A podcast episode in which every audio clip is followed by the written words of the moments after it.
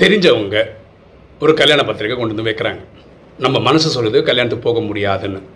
ஆனால் நம்ம கேட்கும்போது என்ன சொல்கிறோம் கண்டிப்பாக வராங்கன்னு சொல்கிறோம் ஒரு ஸ்பீச் கேட்குறோம் நம்ம மனசு சொல்லுது போர் அடிக்குதுன்னு. ஆனால் யாராவது கேட்டால் சூப்பராக இருந்ததுன்னு சொல்கிறோம் எண்ணங்கள் நெகட்டிவாக இருக்குது ஆனால் பேசுகிற வார்த்தையை நம்ம பாசிட்டிவாக பேசிடுறோம். ஃபஸ்ட் பிளேஸில் நம்ம எண்ணத்தையே ஏன் பாசிட்டிவாக க்ரியேட் பண்ணக்கூடாது? ரைட்டாக க்ரியேட் பண்ணக்கூடாது? எண்ணம் போல் வாழ்வு.